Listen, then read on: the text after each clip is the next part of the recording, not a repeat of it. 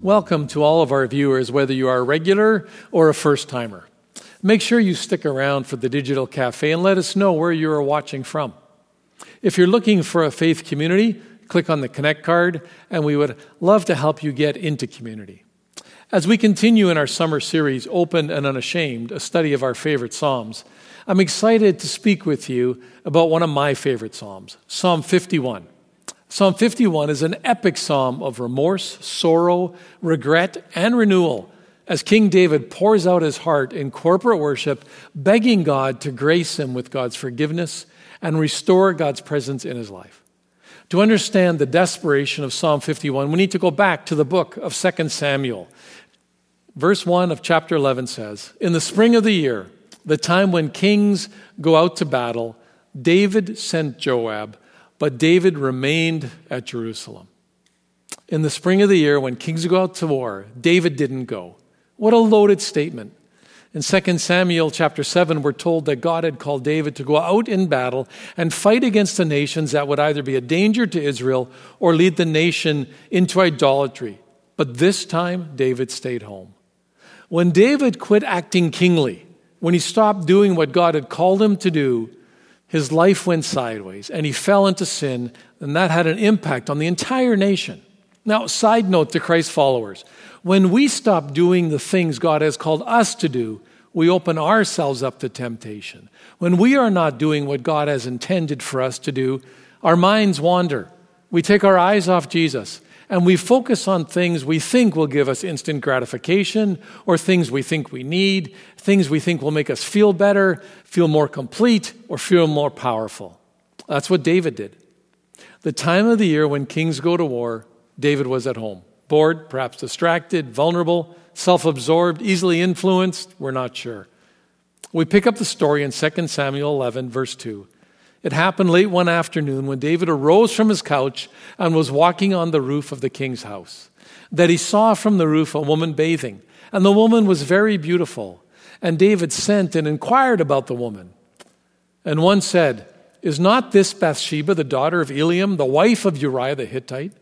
So David sent messengers and took her, and she came to him, and he lay with her. Now she had been purifying herself from her uncleanness. See, David was captivated by Bathsheba's beauty. And even though people informed David that Bathsheba was a married woman, he did not stop pursuing her. In fact, David made a willful, deliberate choice. He chose to sin against God. He chose to sin against Bathsheba, to sin against her husband Uriah, and against the people of Israel. King David's sins were more devastating than those around him and than many of our sins, but at our core, we are no different than David. We too do things that God has specifically commanded us not to do. We, like David, do not see the consequences of our sins until it's too late. We too are blind to our sin and even think nothing of our sinful rejection of God's ways for us. Like David, we too need others to point out our sin. Just like David needed someone to point out his sinfulness, the sinfulness of his actions.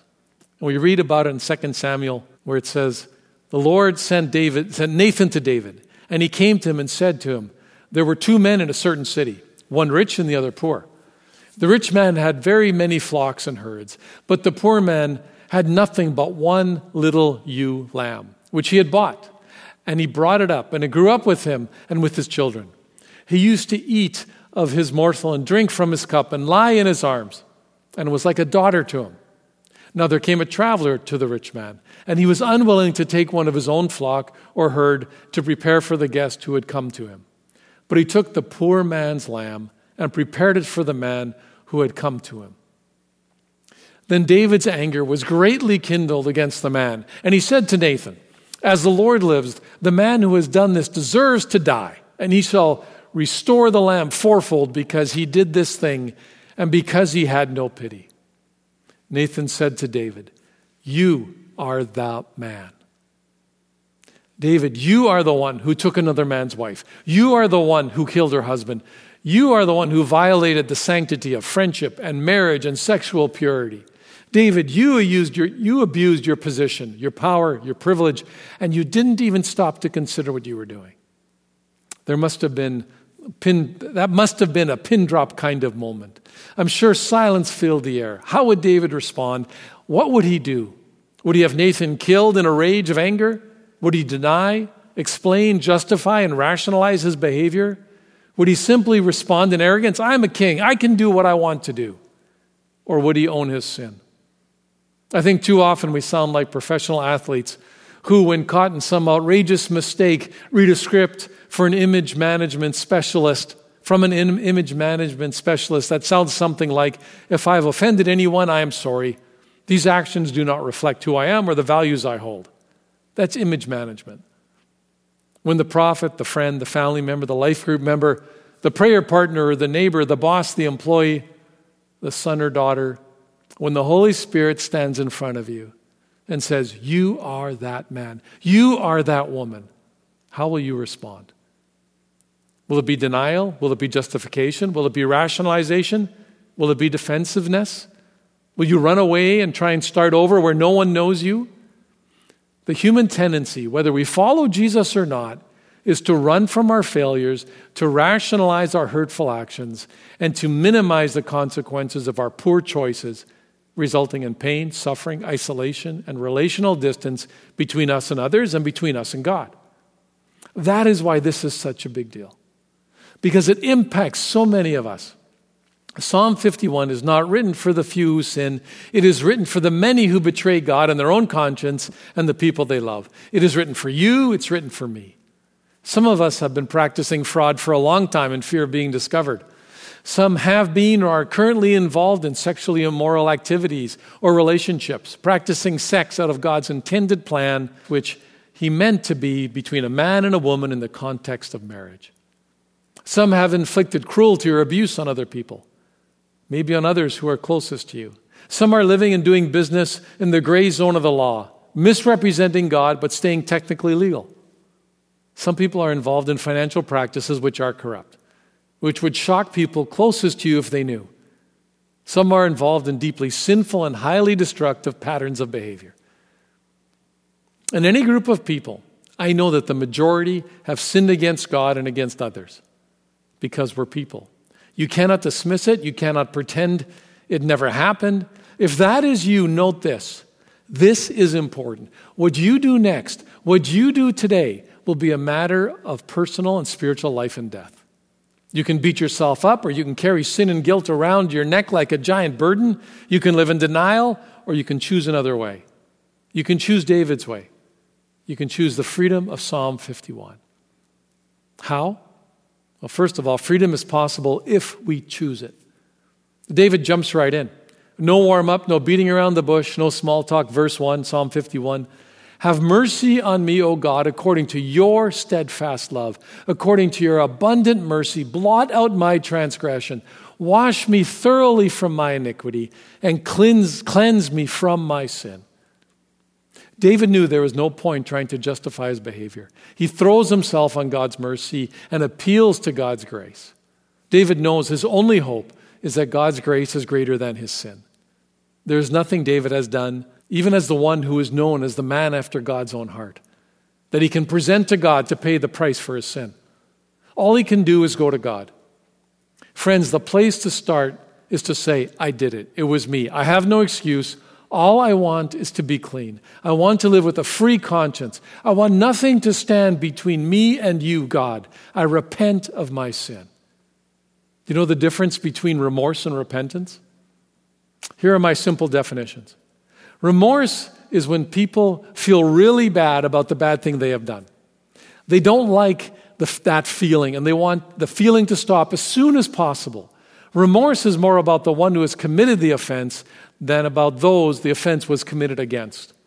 Remorse says, I will do whatever I need to do to stop feeling this way. Remorse says, I'm really sorry I got caught or I was found out. Remorse is self absorbed. Repentance, on the other hand, says, I have done wrong, and I will submit myself to the authority of God and His people, and I will do whatever I need to do to make things right.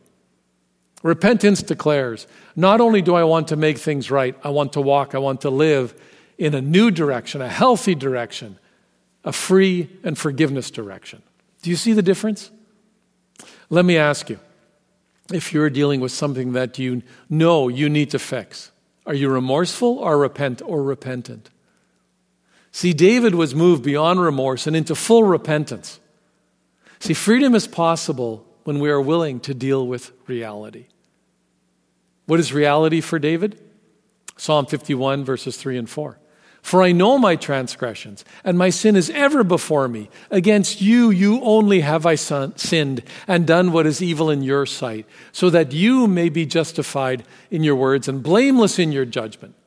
Though no sins could be committed more directly against another person than adultery and murder, David recognizes that his sin was first and foremost against God.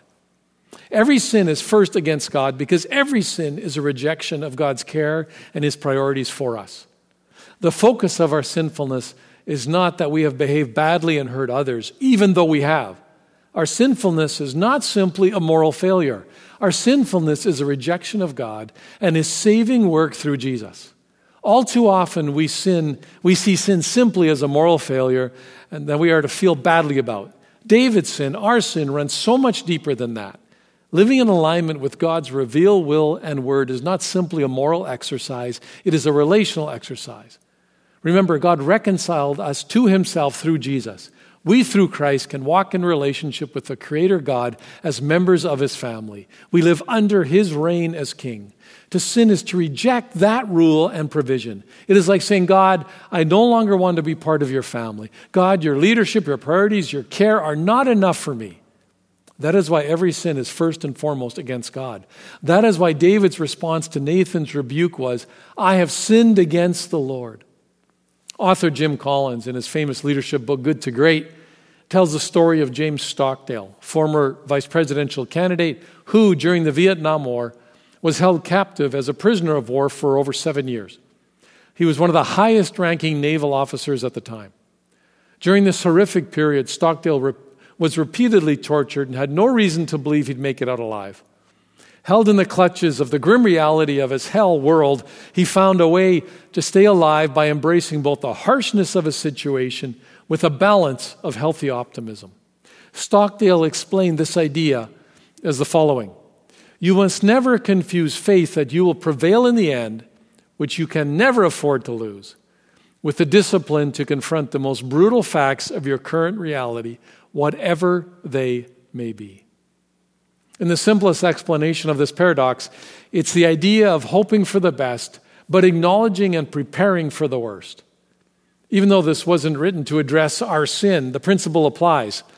If we want to move forward in life with God and with relational strength and health, we have to face the reality of our deepest sins without losing faith that God's grace and plan will prevail. See, freedom is possible when we own our sin. David has his Stockdale moment in verse 5. He said, Behold, I was brought forth in iniquity, and in sin did my mother conceive me. I like how the New Living Translation puts it For I was born a sinner, yes, from the moment my mother conceived me. Like David, we are all born in sin. We are all born spiritually dead, out of relationship with God, and in need of renewal. David pours out his heart in prayer in Psalm 51, verse 6. He said, But you desire honesty from the womb, teaching me wisdom even there. Healing that does not address the root cause is vain and delusional. The heart must be made right, or nothing is right. When we get real with our sin, we can also enjoy real healing and restoration. See, David knew he didn't simply need to identify his sin. He didn't simply need to own his sin. He had to call out to the Holy One who could restore him, heart, mind, and soul. And David cried out in public worship. The ESV version says, Purge me with hyssop. The New Living says, Purge my sins, and I will be clean. Wash me whiter than snow. Give me my joy again, and you have broken me, and let me rejoice. Don't keep looking at my sin. Remove the stain from my guilt. Create in me a clean heart, O God. Renew a loyal spirit within me. Do not banish me from your presence, and don't take your Holy Spirit from me. Restore to me the joy of your salvation and make me willing to obey you. David cries out for purification, for washing and cleansing. David's request to be cleansed with hyssop refers to the use of hyssop at religious ceremonies to sprinkle sacrificial blood on the altar. This represented the removal of sin through the shedding of blood. This is also a foreshadowing of Jesus' shedding of blood for the forgiveness of our sins. David asked God to let him once again rejoice in being right with God. David wanted a renewal of his relationship with God. And he remembered that God had taken his spirit away from Saul as he took away Saul's throne from him because of his sin. And David did not want that to happen to him. So in verse 9, he says, Don't keep looking at my sin. David is saying, When you look at me, I want you to see me, not my sin. See, so often when we sin, we feel like everyone can see right through us to the sin we are carrying. We feel defined by our sin. But God, through the work of His Spirit, will, if you are willing, if we are willing, if we are open and honest, if we run to Him, He will renew our hearts, He will heal our wounds, and walk in intimacy with us again. Remember, it was not God who moved away from David, it was David who moved away from God. A number of years ago, I pastored uh, at, the, at a church, and in that church, one of our pastors quit abruptly. It seemed strange to me. Several months later, the truth came to light. He had been having a, an affair with one of our part time staff. And we entered into a process of repentance and forgiveness, restoration and renewal with all the people involved. Since he led publicly as a pastor, he confessed his sin publicly to our members. And while some people wanted to keep it all private, our leadership was convinced that if things were kept quiet, he would never be free. The goal was restoration, renewal, and freedom. We won't find freedom in our secrets. He and his wife agreed to the process, and their marriage was restored. And several years later, uh, we had the blessing and the opportunity to recommission him to whatever ministry God had called him to. In fact, when the church did a message on adultery, he preached it out of his own story. He is one of the most respected people in that church today, and he is currently serving as the chairman of their church board. You see, God restored, renewed, and cleaned him up and restored the joy of his salvation. Freedom prepares us to serve God. See, when repentance has turned into renewal and restoration, we are free to serve God. Our burden has been lifted. We are filled with gratitude for God's goodness and grace. We have a firsthand experience to share. And often, the more we have been forgiven for, the more we live in awe of who God is, how much He loves us, and how good He has been to us in bringing forgiveness and freedom into our lives. David is both crying out for and living in his deep sense of renewal, restoration, and freedom. David writes in verse 13 Then I will teach transgressors your ways, and sinners will return to you. Deliver me from blood, blood guiltiness. O God, O God of my salvation, and my tongue will sing aloud of your righteousness. O Lord, open my lips, my mouth will declare your praise, for you will not delight in sacrifice, or I would give it. You will not be pleased with burnt offering. The sacrifices of God are a broken spirit, a broken and contrite heart. O God, you will not despise. First, David's restoration led to his reorientation in life. Because of his repentance and restoration, he could teach sinners God's ways. It has been said that Christianity is one beggar giving another beggar a piece of bread. David was a beggar who found the bread of forgiveness, and rather than hoarding it for himself, wanted to pass it on to other beggars, other sinners. Second, repentance and restoration lead to worship. Only when delivered from his blood guiltiness could he join in praising God. Forgiveness draws worship out of us. Worship is a natural response, response to having our guilt removed. And third, David recognized that God was not interested in ritual sacrifice. God is not interested in people going through the motions of going to church, of serving, of attending a life group. God knows the difference between empty ritual and heartfelt worship. The sacrifice that David had to bring was a broken and repentant heart, a humbled spirit, fully penitent for sin. That is what God desires and will receive. In the Old Testament, anyone who sinned, as David did, had to receive a word from a priest or a prophet indicating that they were forgiven. Only then could the penitent person again take part in worship and make a peace offering. In the New Testament, the word of forgiveness is forever written in God's word. The blood of Jesus Christ cleanses us from sin. I love how it's written in 1 John chapter 1 verses 7 to 9.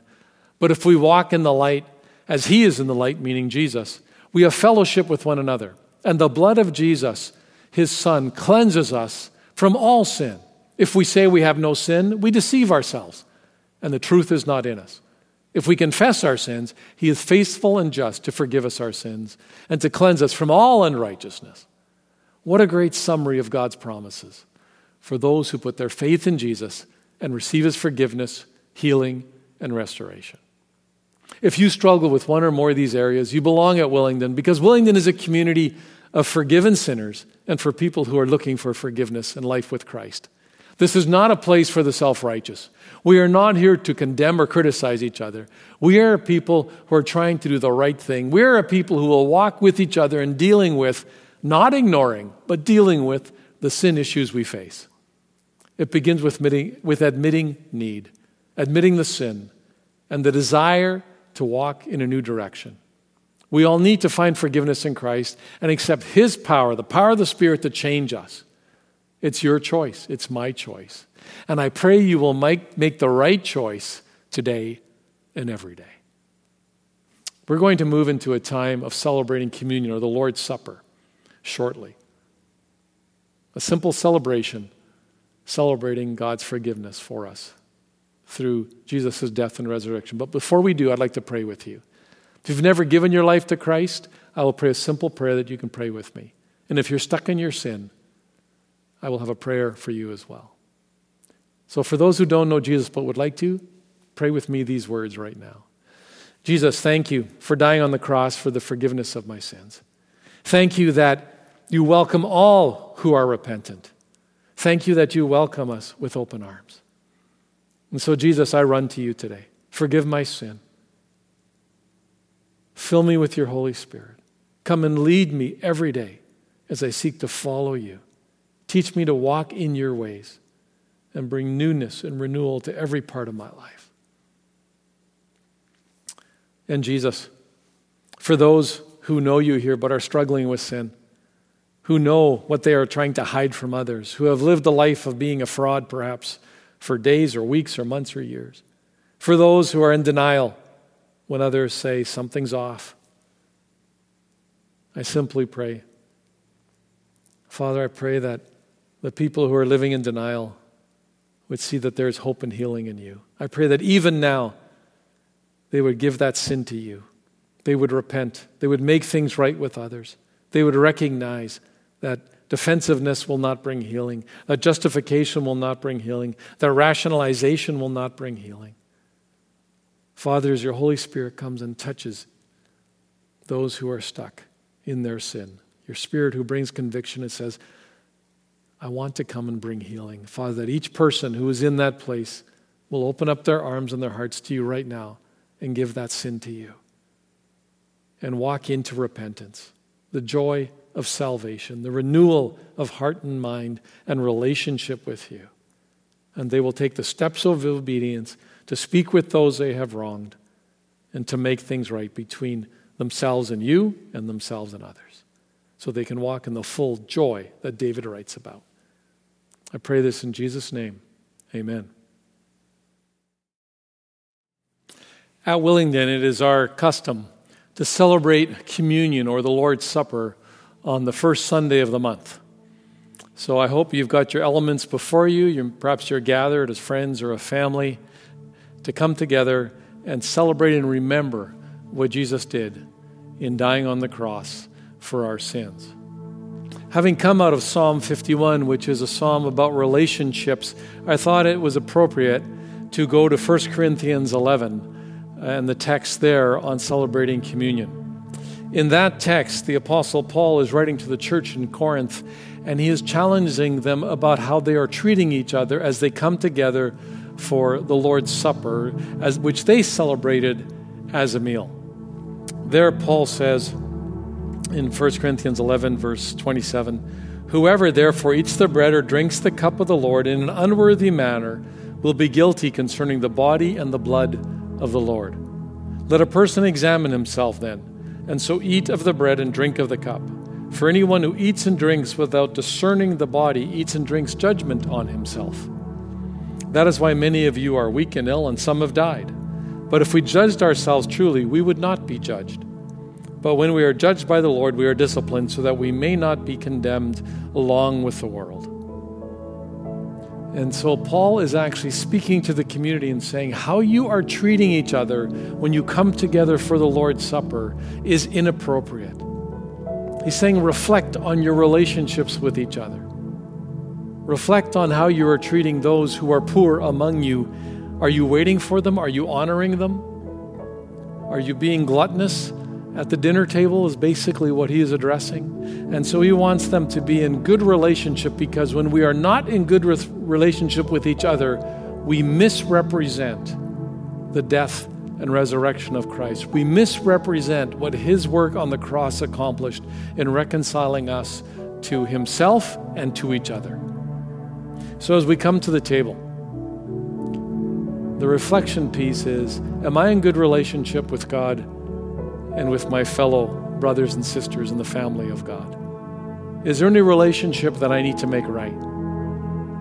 And we're going to take a bit of time and reflect on that question to discern for where our relationships are at with each other and with God. And of course, you can make your relationship with God right immediately simply by praying and asking for forgiveness for your sins. And if God lays it on your heart to make something right with another person, I would encourage you to do that today. Pick up the phone, make a coffee appointment, whatever it is that you need to do, but walk in obedience. Do not place yourself in a place of judgment because of a relational breakdown. So let's take a moment to stop and reflect about where our hearts are at with God and with each other.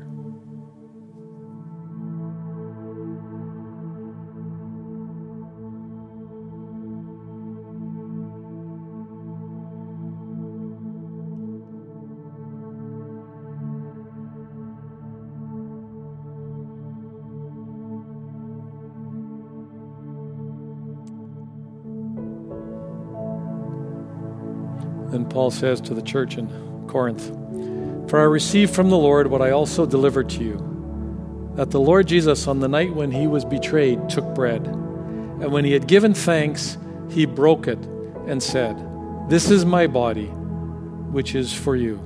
Do this in remembrance of me. In the same way, also, he took the cup, and after supper, saying, This cup is the new covenant in my blood. Do this as often as you drink it in remembrance of me. For as often as you eat this bread and drink the cup, you proclaim the Lord's death until he comes. Take the bread that you have.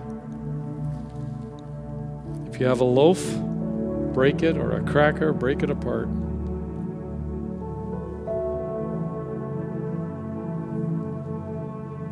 This is Jesus' body broken for you. Let's pray. Father, I thank you. Thank you for sending your Son. I thank you that Jesus lived a sinless life and that he submitted himself to you and went to the cross in an act of obedience. And his body was broken so that ours does not have to be. And he took upon himself the punishment for us all. He was our substitute. And he took our sin upon himself so that if we put our faith in him, we could walk whole and clean before you. Thank you for the broken body of Jesus. Let's participate together.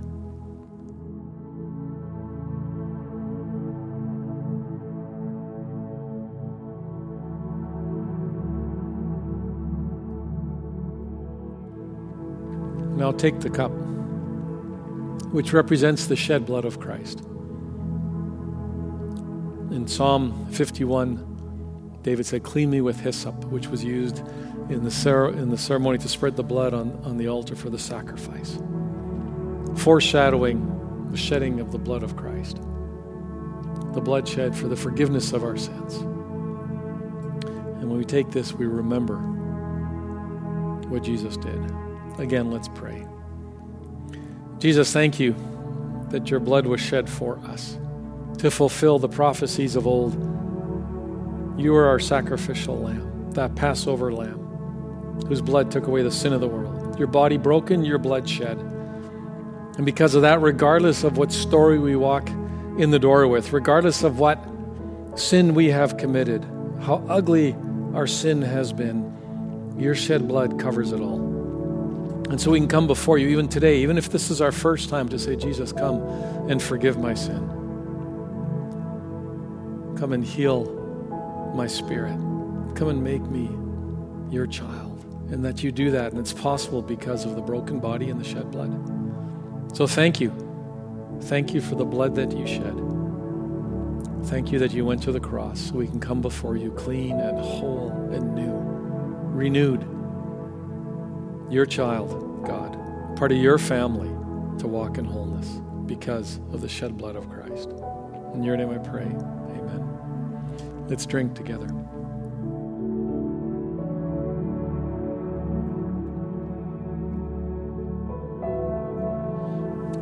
This Lord's Supper was a great feast of celebration.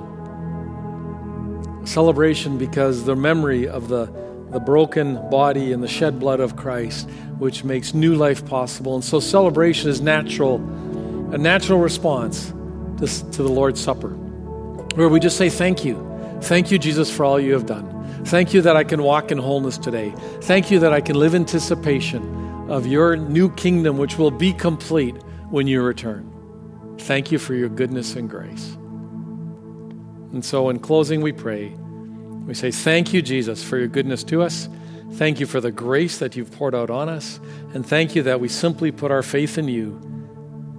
And by doing so, you forgive us, you give us new life, you fill us with your spirit, and you lead us every day of our lives. Lead us into this week every day. May we walk in obedience to the prompting of your spirit, to the truth of your word to point people to you and to reflect the reality of who you are. In your name I pray. Amen.